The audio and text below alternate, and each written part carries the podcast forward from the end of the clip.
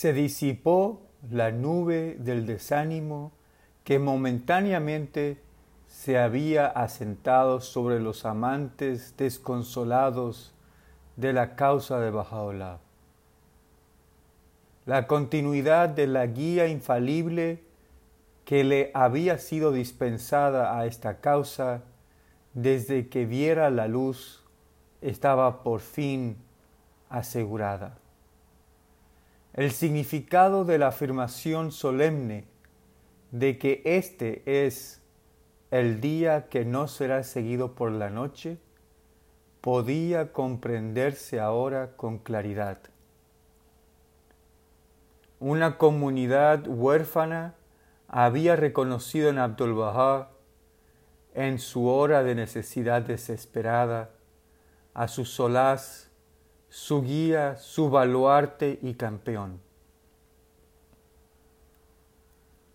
La luz que había resplandecido con brillo tan fulgurante en el corazón de Asia y que en vida de Bajaola se había difundido por Oriente Próximo, iluminando las estribaciones tanto de los continentes europeo como del africano, había de viajar a través de la influencia impetuosa de la alianza recién proclamada y casi inmediatamente después de la muerte de su autor, hasta el distante continente norteamericano, para desde allí difundirse por los países de Europa y posteriormente derramar su brillo sobre el lejano oriente y Australasia. Sin embargo, antes de que la fe pudiera hincar su bandera en el mismísimo corazón del continente norteamericano y desde allí establecer sus avanzadas sobre una enorme porción del mundo occidental, la recién nacida alianza de Bajaolá debía, tal como había sucedido con la fe que la alumbrara, ser bautizada con un fuego que demostrase su solidez y proclamara su indestructibilidad ante un mundo incrédulo. Una crisis casi tan severa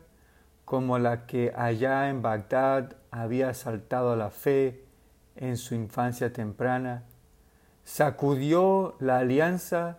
hasta sus cimientos nada más iniciarse,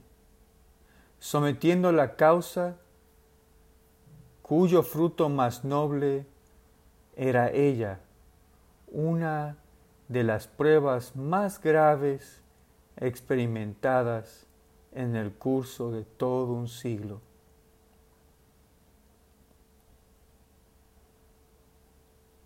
Esta crisis, malinterpretada como cisma, y que los adversarios políticos y eclesiásticos por igual, y no menos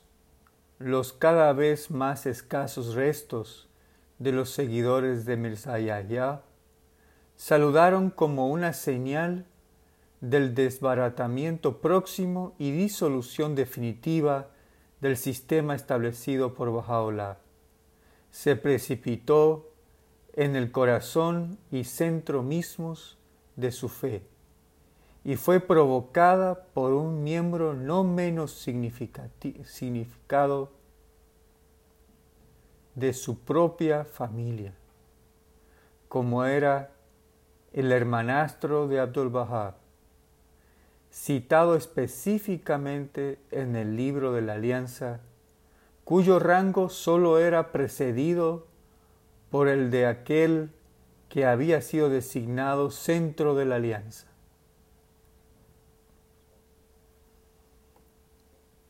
Durante no menos de cuatro años,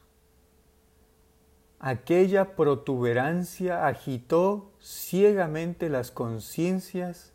y corazones de una gran proporción de los fieles de Oriente, eclipsando durante un tiempo el orbe de la alianza.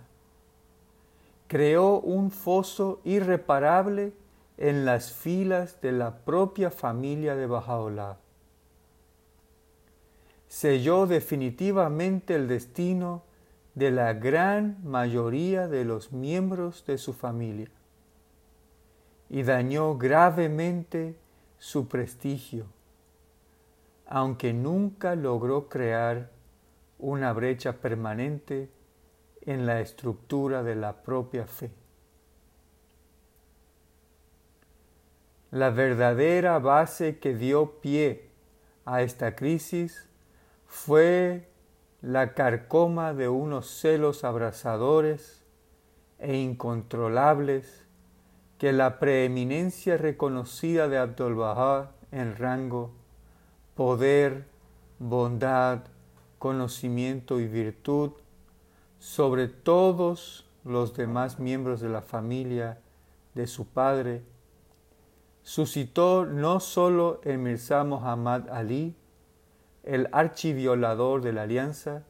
sino también en algunos de sus parientes más allegados. Una envidia tan ciega como la que se había apoderado del alma de Mirza Yahya tan mortal como la que despertó la superior excelencia de José en el corazón de sus hermanos, tan arraigada como la que había prendido en el pecho de Caín, impulsándole a sacrificar a su hermano Abel. Rescoldó durante varios años antes de la ascensión de Bajaola, en los repliegues del corazón de Mirza Muhammad Ali, inflamándose en secreto ante las incontables muestras de distinción, admiración y favor que tributaban a Abdul Bahá no solo el propio Bajaola, sus compañeros y seguidores, sino también un gran número de no creyentes que habían llegado a reconocer la grandeza innata que Abdul Bahá había manifestado desde la niñez. Lejos de apaciguarse ante las disposiciones de una voluntad que lo había elevado al segundo puesto dentro de las filas de los fieles. El fuego de la animosidad inextinguible que ardía en el pecho de Mirza Muhammad Ali llameó con mayor fiereza en cuanto comprendió las repercusiones plenas de aquel documento. Todo lo que Abdul Bahá pudo hacer durante un periodo de cuatro años de zozobra, sus exhortaciones incesantes, sus ruegos encarecidos, los favores y amabilidad prodigados sobre él, las advertencias y avisos pronunciados, incluso su retirada voluntaria en la esperanza de desviar la tormenta amenazante, demostraron ser de escasa utilidad. Gradualmente y con persistencia inquebrantable, mediante mentiras, medias verdades, calumnias y exageraciones groseras,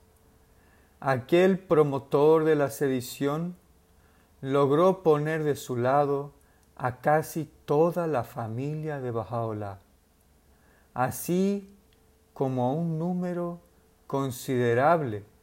de quienes habían formado su séquito más próximo. Las dos mujeres supervivientes de Bajaola, sus dos hijos, el vacilante Mirza Diaola y el traicionero Mirza Badiola, junto con su hermana y hermanastra y sus respectivos maridos, uno de ellos el infame Seyed Ali, pariente del Bab, el otro el artero Mirza Majdeddin, junto con su hermana y hermanastros, hijos del noble, fiel y por entonces ya difunto Agaye Kalim.